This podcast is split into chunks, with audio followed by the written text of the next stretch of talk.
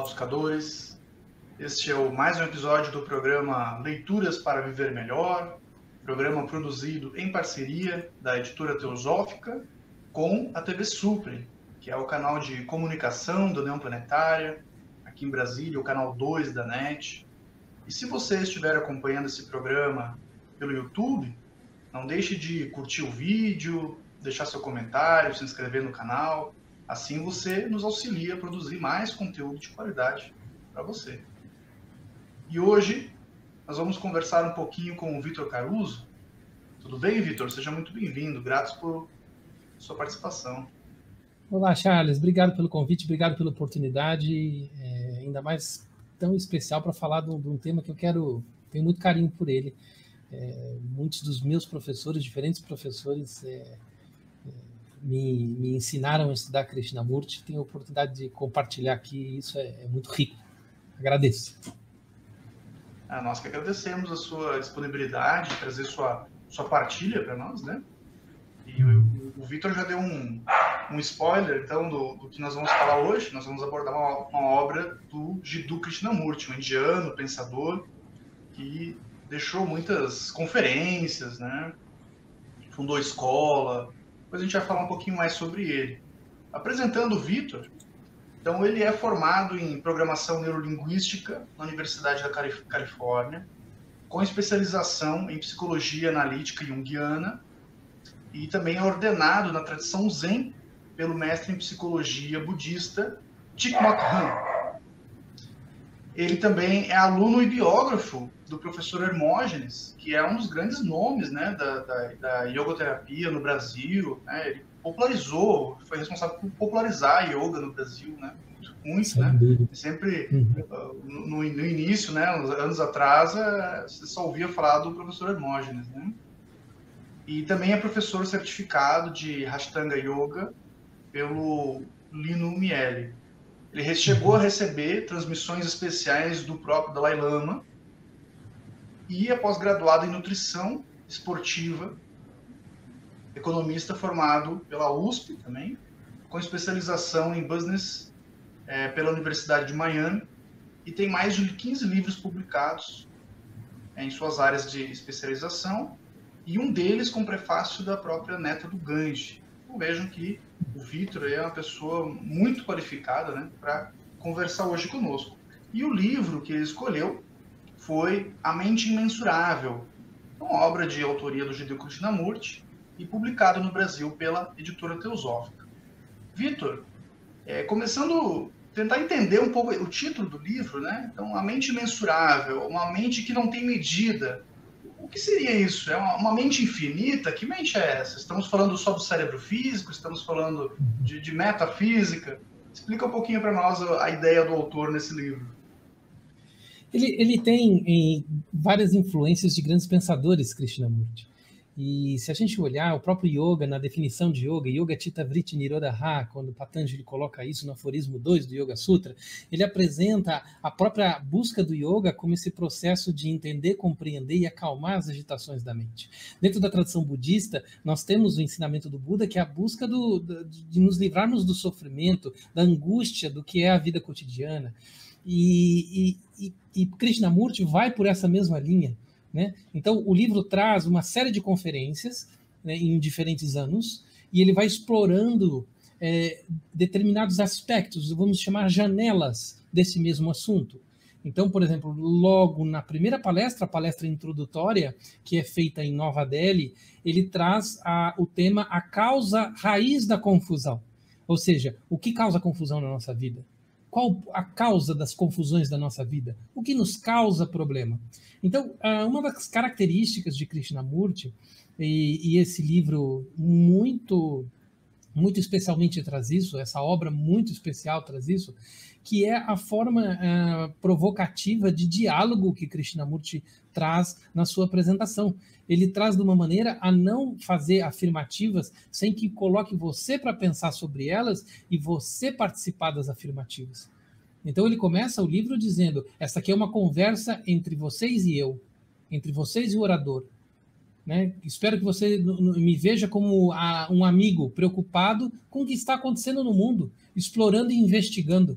Né? O orador aqui não tem autoridade. E isso é uma característica búdica, é uma característica de Krishnamurti, é uma característica do Hermógenes, por exemplo, de grandes professores, uma característica do Dalai Lama. Dalai Lama diz: se você, cientistas, provarem que eu estou errado, me digam que eu mando mudar o budismo. Né? Então, é, são grandes professores que têm essa segurança e essa característica de vamos dialogar de maneira igual, vamos conversar sobre isso é, e vamos explorar esse assunto juntos. E é assim que ele começa. E aí ele vai explorando essa temática da, da, de qual é a causa da nossa confusão. E muito atual para os dias de hoje. Por que, que o mundo está dessa maneira? Por que tanto ódio? Por que tanta separatividade? Por que tanta raiva? Por que tanta frustração? Por que tanta depressão? E ele, a partir dessa que ele chama de confusão, ele vai mostrar a raiz do processo mental dentro dessa, dessa, desse mundo que vivemos, da forma como nós vivemos esse mundo. É um livro extremamente atual. Você, você pega, por exemplo, um, um trecho onde ele diz assim: é, este é o problema, que é porque nós, seres humanos, nos tornamos o que somos, confusos e inseguros. E seguimos qualquer líder que apareça, enquanto o país se rompe com o prosseguimento da fragmentação. Né? Então, existe a, a, esse interesse da fragmentação que os governantes querem. Veja como ele, ele traz isso, mostrando dentro do processo mental, e diz que as pessoas elas acabam dentro da sua mente insegura seguindo esses falsos líderes. Seguindo esses líderes que querem esse tipo de processo de separatividade. E aí ele vai falar qual é a causa da sua insegurança. Ele vai trazer dentro desse processo mental. É que você se, tenta se estruturar dentro de uma busca, de uma, de uma guia, é, aonde você, o seu pensar, o seu sentir, a sua observação não é valorizada mas é, regras prontas são dadas. E é muito interessante porque mais para frente ele vai explorar sobre o tema religião, ele vai explorar sobre é, o tema dos relacionamentos, e ele vai mostrar isso, de que como você é, tem essa insegurança por você não se compreender, porque você não entender esse processo, você acaba seguindo coisas que são muito frágeis, inclusive esse tipo de liderança, né? Então, esse, esse, esse é um tema muito, muito útil. E dentro da área da espiritualidade, que é algo que, que toca muito a teosófica, né, dentro do trabalho da, e das publicações da teosófica, Krishnamurti tem muito, muito a contribuir nesse sentido da, da fé cega. E, e, e ele é um do, dos maiores críticos disso, né? É, pedindo para que nós raciocinemos, para que nós tenhamos uma, uma maneira de, de perceber essa, essa, essa, essa forma de, de vivermos a nossa fé através da nossa experiência, através da nossa prática, através das perguntas, através da reflexão, e não de uma maneira é, de acreditar é, sem, sem ter um correspondente na realidade, né? E aí a gente cai na crença supersticiosa, né? Ela crença uhum. que ela não tem. Blavatsky falava, né? Então, que o mal da religião seria a superstição, né? Aquela crença que às vezes até é uma deturpação de um outro ensinamento, de um outro conceito, e ao longo do tempo vem se transformando, né? E como nós podemos alcançar essa mente, Vitor? Como que essa mente que tudo analisa e a nada se prende, né? Qual, qual é o caminho? Ou não há caminho? Ele, ele, ele, ele traz uma exploração é, da verdade numa maneira de uma observação profunda, né? Então, por exemplo, no, logo no primeiro capítulo, ele diz: a atividade periférica faz você pensar que é um indivíduo, mas no fundo você é uma parte da humanidade. E ele mostra que essa nossa mente individual não é uma mente separada do resto da humanidade. E esse sofrimento e essa situação é, de, de insegurança que o indivíduo hoje sente, ele é sentido pela humanidade como um todo. Quando você percebe essa verdade, você jamais mata outro, porque você, não, porque você percebe que você estaria matando a si mesmo. Então, ele, ele, ele, ele mostra uh, de uma maneira muito investigativa isso. Né? é, nos, nos, nos, levando a, a, a, refletir sobre essa, essa questão, né? E aí uma das coisas, uma das ferramentas que ele fala é, por exemplo, é, para você desenvolver esse processo, é a arte de escutar. Né? Não escutar apenas o, o orador, né? escutar a ele, né? ou como palestrante, mas ele diz escutar a sua esposa, escutar seu marido, escutar seus filhos, escutar os pássaros, escutar o vento, escutar a brisa, de modo que se torne, você se torne extremamente sensível ao escutar. Porque essa é uma maneira de desenvolvimento da consciência. E, e, e, aí, a partir desse desenvolvimento da consciência, é que você também vai poder perceber seus medos, seus desejos, seus prazeres, sua solidão, depressão, sua ansiedade. Então, ele, ele tem uma metodologia, mas ela é muito experimental, no sentido de que é preciso desenvolver algum tipo de experiência no indivíduo para que você possa é, conversar sobre o assunto, para que você possa dialogar sobre o assunto. Não é só ouvir, né? Mas é um ouvir com atenção, né? Ouvir o outro, ouvir a natureza, ouvir o mundo, né? Ouvir o que está acontecendo, ouvir os instrutores, ouvir o livro, o autor do livro. Então você tem um tempo, né, para digerir esse esse processo. Né? É, é necessário esse tempo de maturação. Né? Este é o programa Leituras para Viver Melhor. Hoje estamos conversando com o Vitor Caruso sobre a obra A Mente Mensurável, de autoria do Jiddu Krishnamurti, obra publicada no Brasil pela editora Teosófica. Nós iremos para um rápido intervalo e voltamos daqui a pouco. Até já.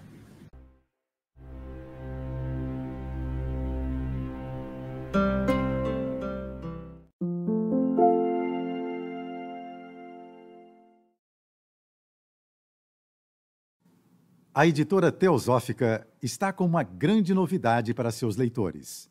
A revista Sofia, publicação que há quase 20 anos apresenta temas relacionados à espiritualidade, autoconhecimento, religiões, ciência e filosofia, agora está disponível também na versão digital.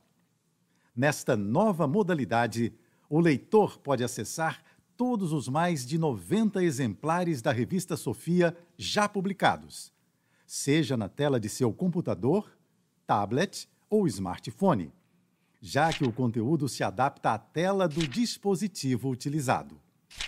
Entre em contato pelos canais da editora Teosófica para maiores informações. E consulte os valores promocionais para quem já é assinante da revista impressa. Editora Teosófica Livros para Viver Melhor.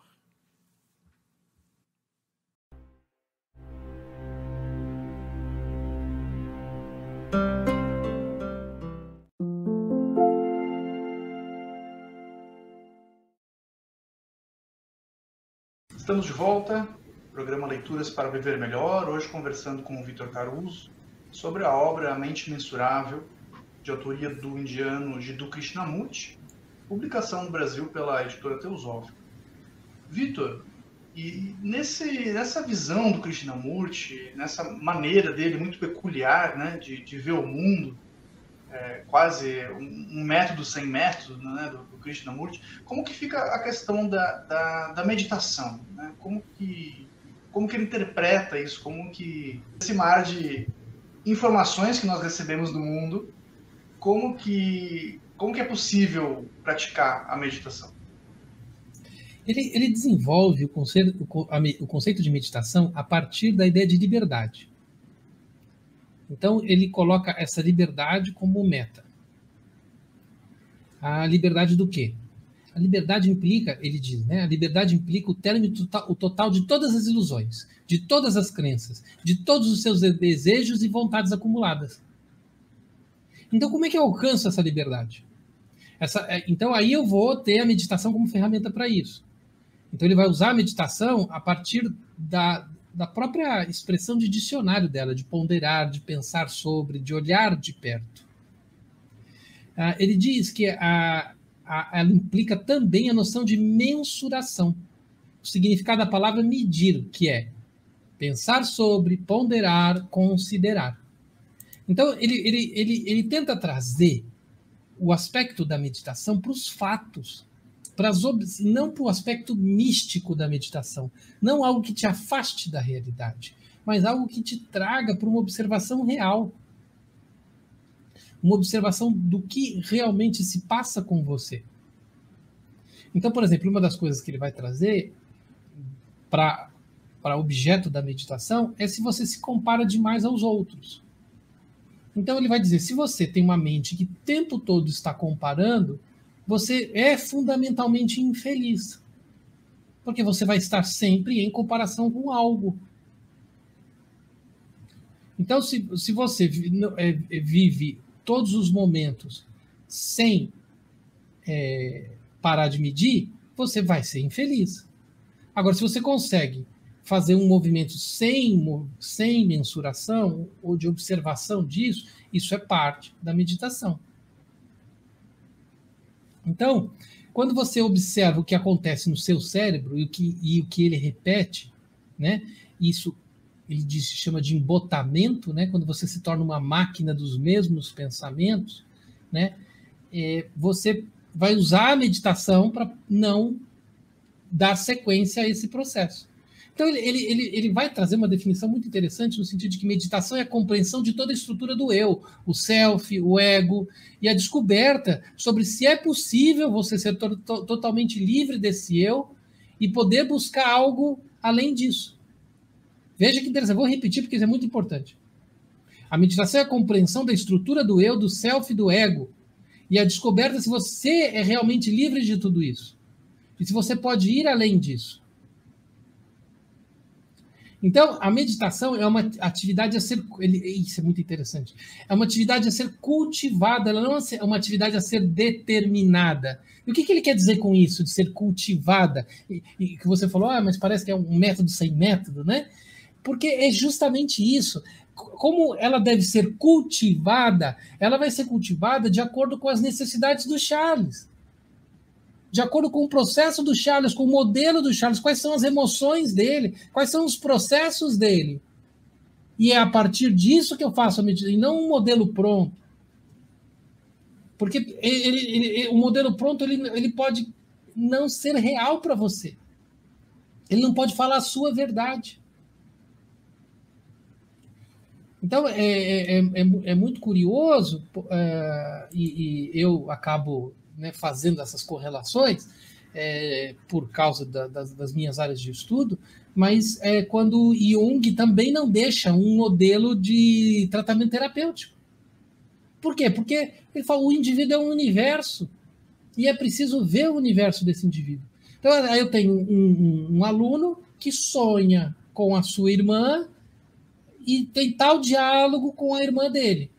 Qual é o significado daquele sonho? E aí ele vai trabalhar aquele significado na meditação dele. Mas é o universo daquele aluno. Sonhar com a irmã não significa a mesma coisa para você, para mim, eu não tenho irmã, para mim ou para outra pessoa.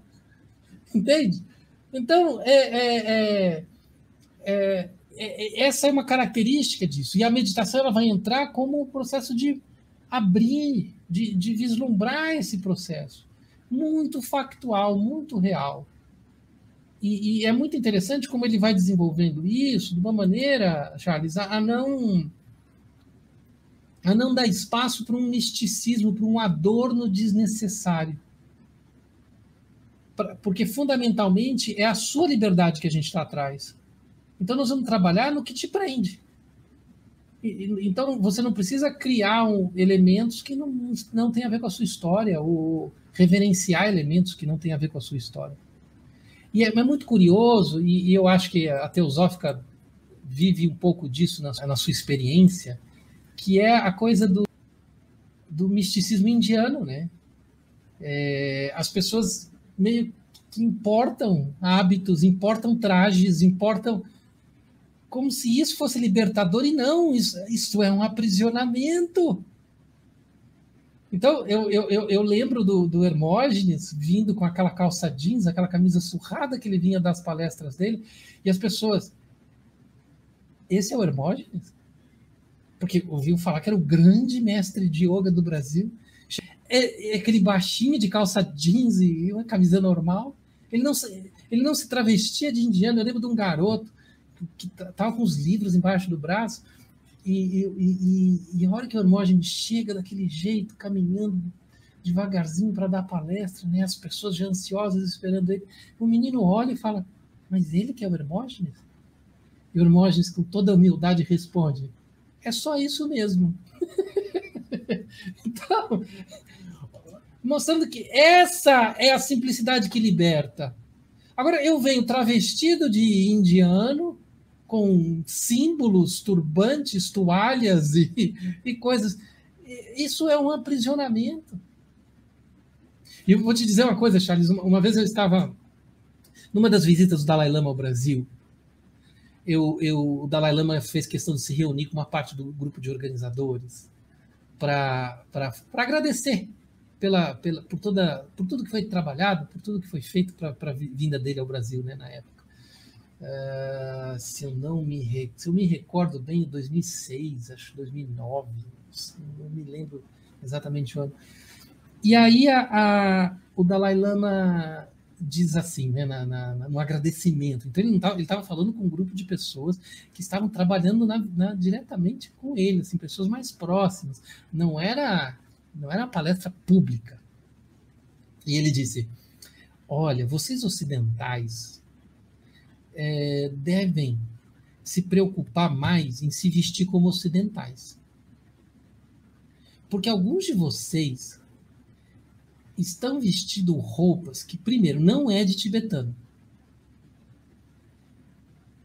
A, a gente, quando olha para vocês, tem que se segurar para não rir.